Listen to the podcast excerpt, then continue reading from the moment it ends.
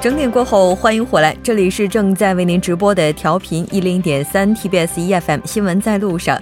接下来的一个小时将为您带来我们的第三部以及第四部节目《科技最前沿》，带您了解最前沿的科技消息。新闻放大镜板块，今天我们将针对从特朗普亚洲之行看美国当前亚太政策这一主题，和我们邀请到的来自韩国大学的徐明季教授，以及来自中央日报社的王哲进行讨论。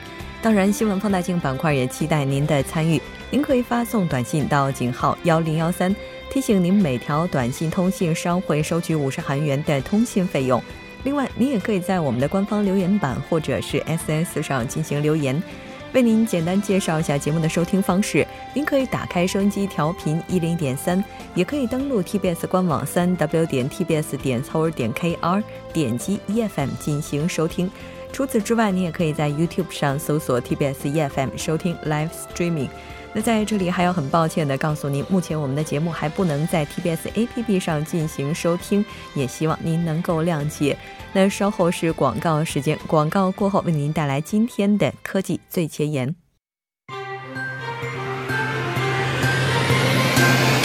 发现新科技，体验新生活，带您了解科技最前沿。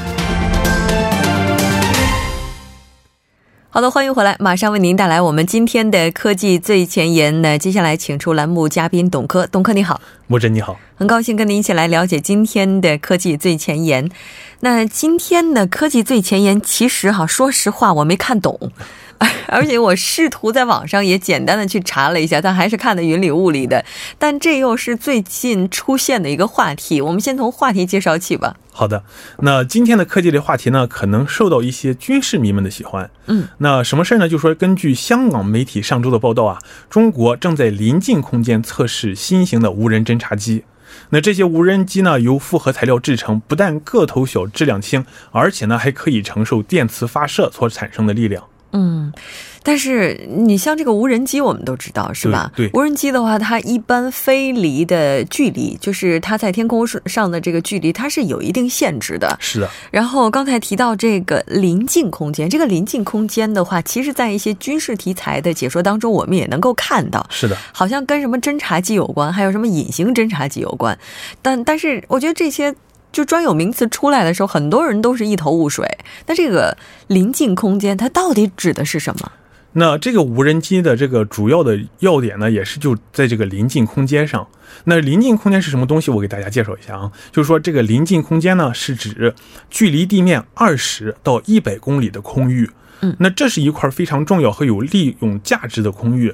那临近空间以下的这个下面的空域，我们就是我们一般叫做天空，哎，就是传统的航空器的这个主要活动空间。你看是飞机啦，像是等等等等。嗯，那临近空间上面的空域呢，就是我们平常说的太空。哎，就是航天器的运行空间。嗯，那此前呢，这个临近空间一直被视为无人机的死亡区，因为这个高度啊，就是空气稀薄，你很难产生推力，所以普通航天器飞不上去。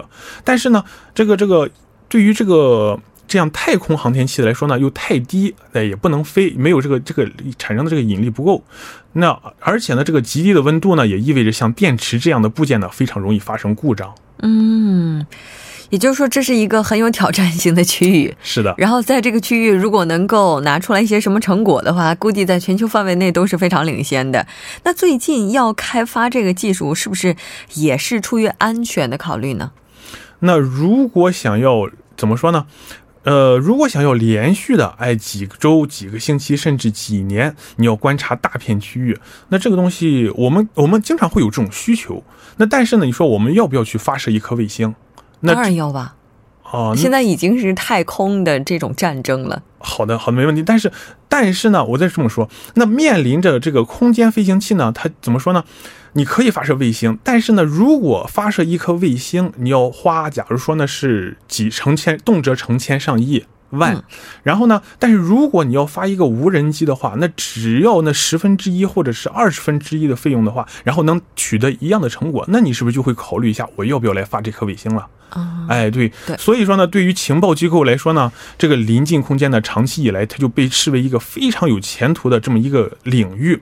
那但是呢，就是各国对它的这个开发利用呢，仍然相对较少。就是说，这个这个这个这个区域呢，哎，对飞机来说太高，对卫星来说太低，这个技术呢还是非常有要求的。嗯，那之前的这个美国生产的这个，我们都听过啊，这个叫全球鹰无人机。是吧？那是使用的这个飞得最高的无人机，它的飞行高度呢，一般局限在一万九千米左右。那近年来呢，这个美国海军和美国国家航空航天局进行了许多测试，来寻找一种新的武器，哎，想要既能穿透防空系统，又能在敌人后方收集到敏感情报。这个比较像这个跑步田径。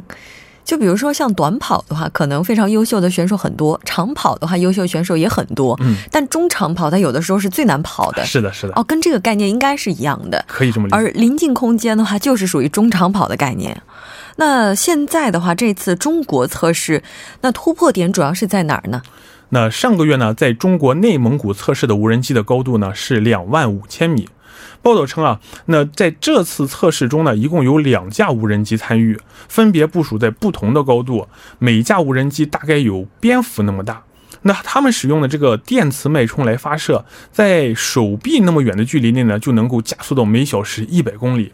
然后啊，这些无人机滑行啊一百多公里，滑向一百多公里以外的这个目标。那在没有人工干预的情况下呢，调整飞行航向和高度。然后机载传感器会将数据传回地面。那更重要的是呢，有这些无人机呢，由于体积小，然后在整个飞行过程中呢，几乎不会在这个雷达上留下痕迹，还会反侦察。哎，这个就等于它是从这个物理的角度，就直接已经克服了我们所谓的被雷达侦察到这样一个缺点了。又小又快又高。之前的这种隐形的战斗机，他们好像反侦察的主要特点在于使用的材质，是的。而这个的话，主要是利用距离，是的，还有它的体积，对。那这么看起来的话，肯定能够节约大笔的费用，关键就是技术方面的突破了。是的。那现在临近空间，它这个飞行器的研究，刚才这个董科也提到了，它还处在一个初级阶段。是的。那怎么说呢？这个飞行器呢，不光有无人机，那我们都知道有各种各样的飞行器都可以往上天上飞。嗯。那对于临近空间的这个开发利用呢，怎么说呢？世界各国其实是站在同一起跑线上的，可以说都是刚刚刚刚开始起步。那就像这次这个被报道的这个中国正在实验的临界空间飞行器呢，其实它真的就是一个简单的飞行器。那一些模型呢，就是哎，甚至都没有马达，它就像只会像这个滑翔机一样滑翔到目的地，而且呢，它也没有携带相机，因为呢，这个长距离的这个传输照片或者视频数据呢，需要笨重的天线，所以它不适合临近空间发射。那还是像我刚才说的一样啊，那这个由于临近空间这个全新且复杂的这个环境限制，临近空间的这个开发有很大难度。那目前呢，这个世界各国临近空间飞行器技术啊，仍处于这个关键关口的这个这个这个攻技术攻关和演示演正式阶段。那美国它有一个计划呢，就是说怎么说这个计划它是比较项目比较拗口，它叫做这个集成传感器集式结构项目。哎，但是他呢是把这个大型的这样像是空艇，然后放到这个临近空间里面，也是已经进入了一个关键技术攻关阶段。那这个项目计划呢，是将这个大型的轻质相控阵这个相控阵雷达集成到飞艇结构里面，旨在研制一种呢可以在二十一千米高空执行监视任务的这个平流层飞艇，那实现对空中和地面上的所有目标进行不间断、持续监视的效果。嗯，按照这个项目计划啊，这个飞艇呢可以在天上留一年左右。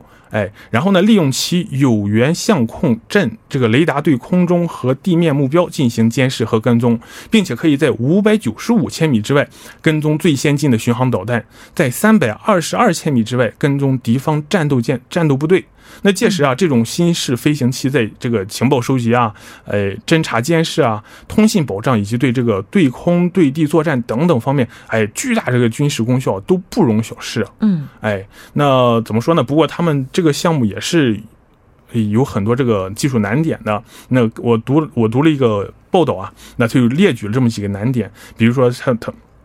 在这个研制超轻质天线啦，嗯，哎，天线校准技术啦，电源系统技术啦，哎，这些这些问题上呢，他们还是有很多问题没有克服的。嗯，确实是，但如果要是能够克服这样一个领域的话，也就意味着国防费用它是能减下来的，是吧？因为刚才也提到了，说它在这个空间上如果能够实现飞行的话，整个投入的费用可能只是此前的十分之一。嗯。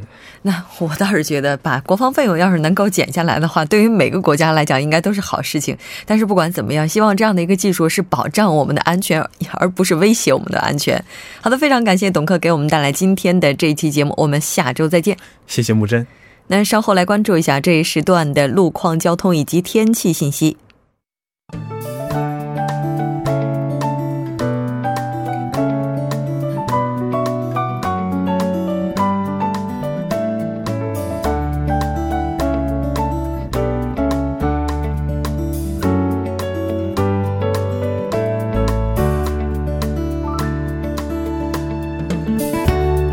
间七点十一分，这里依然是由程琛为大家带来这一时段的路况及天气信息。先来关注一下更新路更新路况，在内部循环路成山大桥方向沙金交叉路至月谷交叉路，目前呢由于晚高峰车辆的不断增加而交通停滞。还有之前发生在延禧交叉路附近三车道的追尾事故，相关人员呢已经及时处理完毕，但受事故余波影响，从吉阴交叉路开始拥堵状况比较严重，还望车主们参考相应路段小心驾驶。接下来是在成山路独立门十字路口至延世大学前方丁字路口锦华隧道内的一车道，目前有公交车发生了冲撞事故，还望途经此路段的车主们谨慎驾驶。再来关注一下晚高峰的首尔市路况，在已知路入口十字路口至已知路二街。以及反方向的已知路二街至已知路四街的这两个路段呢，目前都是由于行驶车辆的不断增加而交通拥堵。好的，再来关注一下天气。受来自内蒙古附近的黄沙影响，明天凌晨至明天下午，西海岸以及中部地区的空气质量呢不会太乐观。首尔地区今天夜间会有少量降雨。具体的天气预报是这样的：今天夜间至明天凌晨多云，局部地区小雨。最低气温十二度，明天白天晴，最高气温十七度。好的，以上就是这一时段的天气与路况信息，我们稍后再见。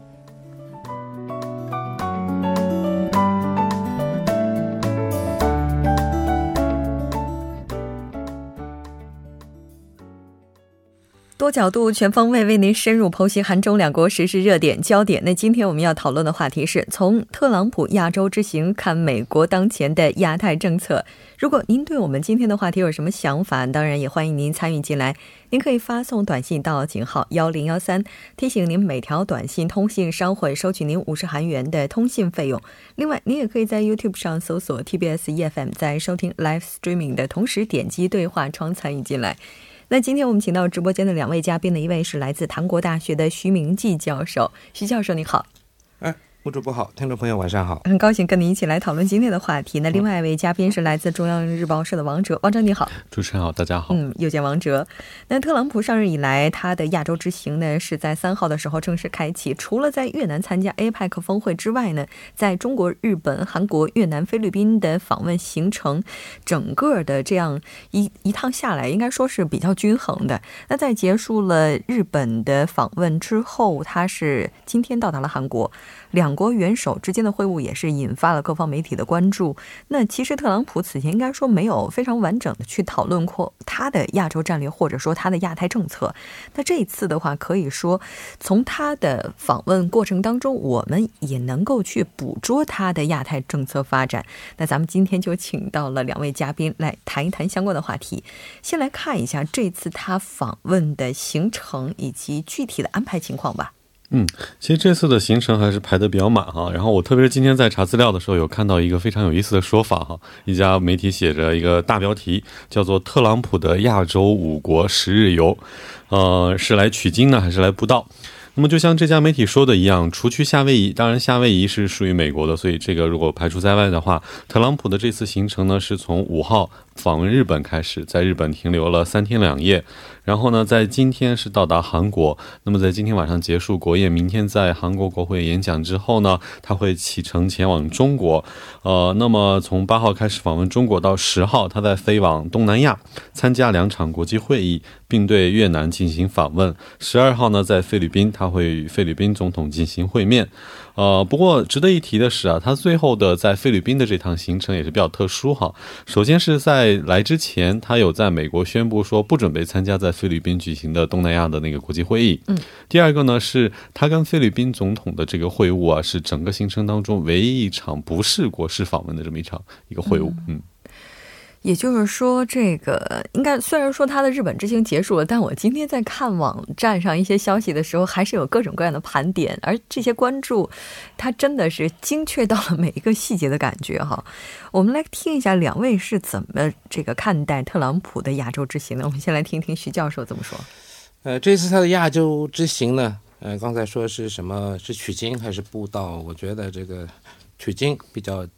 接近一些，嗯。啊，因为他这次，呃，一手呢握着安全，一手呢带着这个经贸，嗯，来访问这个日韩中三个国家。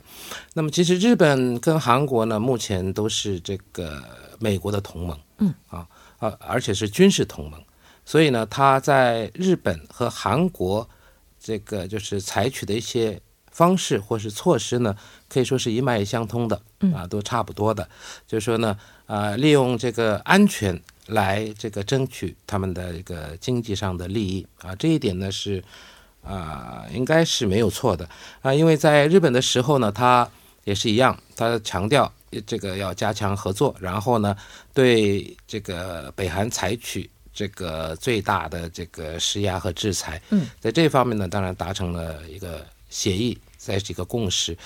啊，但是呢，在经济方面，尤其是在这个 FTA 这个经贸协定方面呢，他还是在强调说这个是不不太公平的，要需要修改。嗯，那么这个呢，在韩国今天啊，刚刚我这个来到这个演播间之前呢，也看了这个他们啊，这两位韩国跟美国的总统他们这个举行的这个新闻。记者会。对。啊，那么这在这个共同记者会上呢，也谈到了。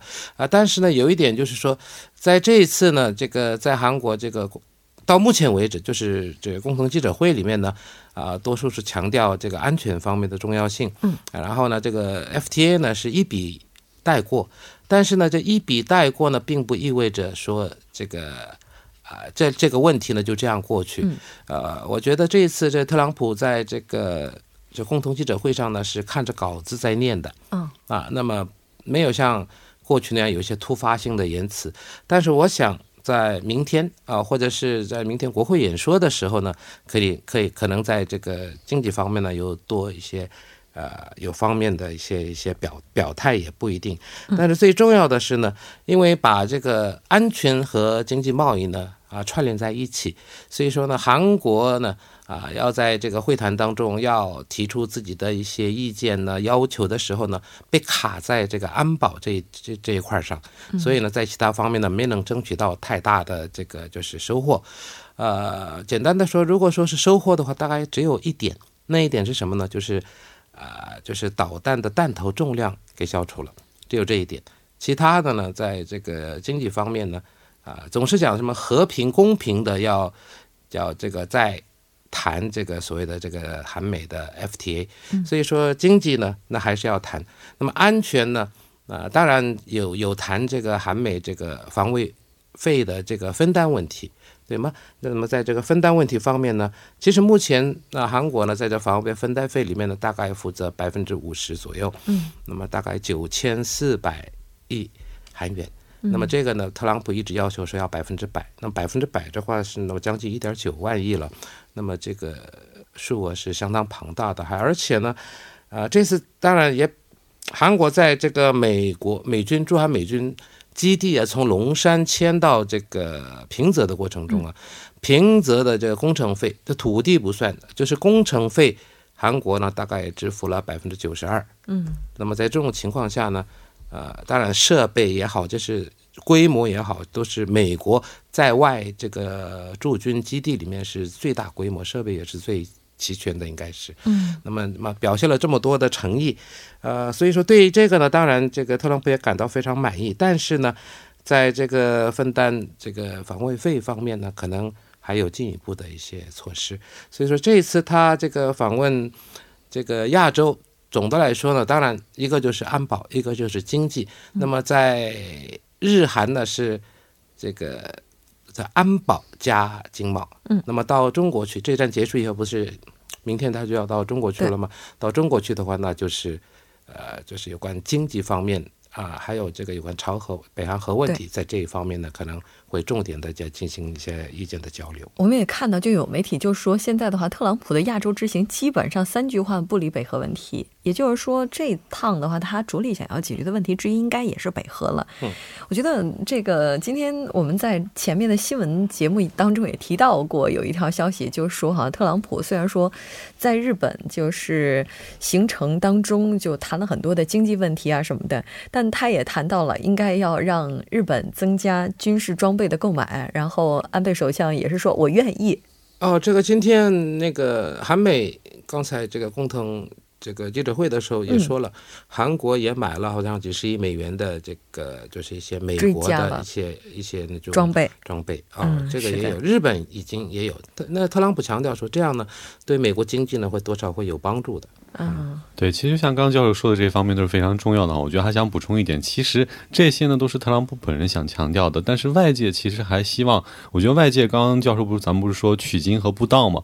其实外界更希望是听一听他的布道，因为特朗普到目前来说啊，他整个的亚太政策是没有一个很明确的轮廓出来，并且呢，其实在此次出访之前，白宫曾经发表声明说啊，特朗普这次亚洲之行啊，要会凸显凸显这个美国对于长期同盟和伙伴关系。的承诺，重申了美国在推动一个自由和开放的亚太地区方面担负的领导责任。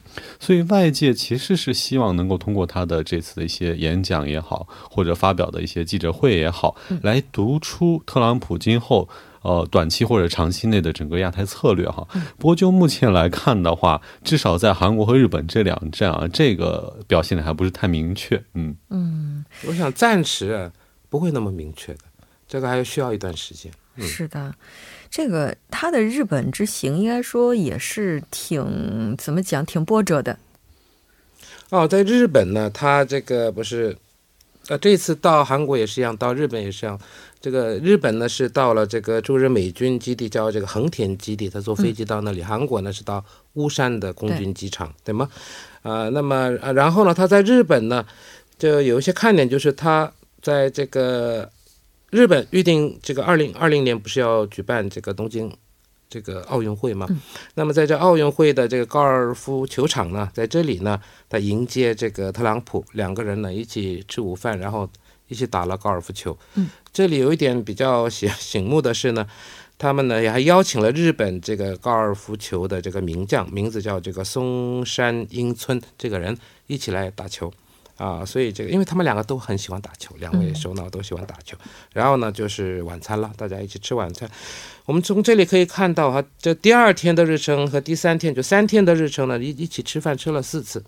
啊，怎么在这里呢？可能谈了也不少话，除了这个会正式的首脑会谈以外，嗯，呃，还有一个呢，就是中午的时候呢，又吃所谓的这个工作午餐。那么工作午餐的话呢，那当然是一面啊吃饭，一面谈一些正事。对吗？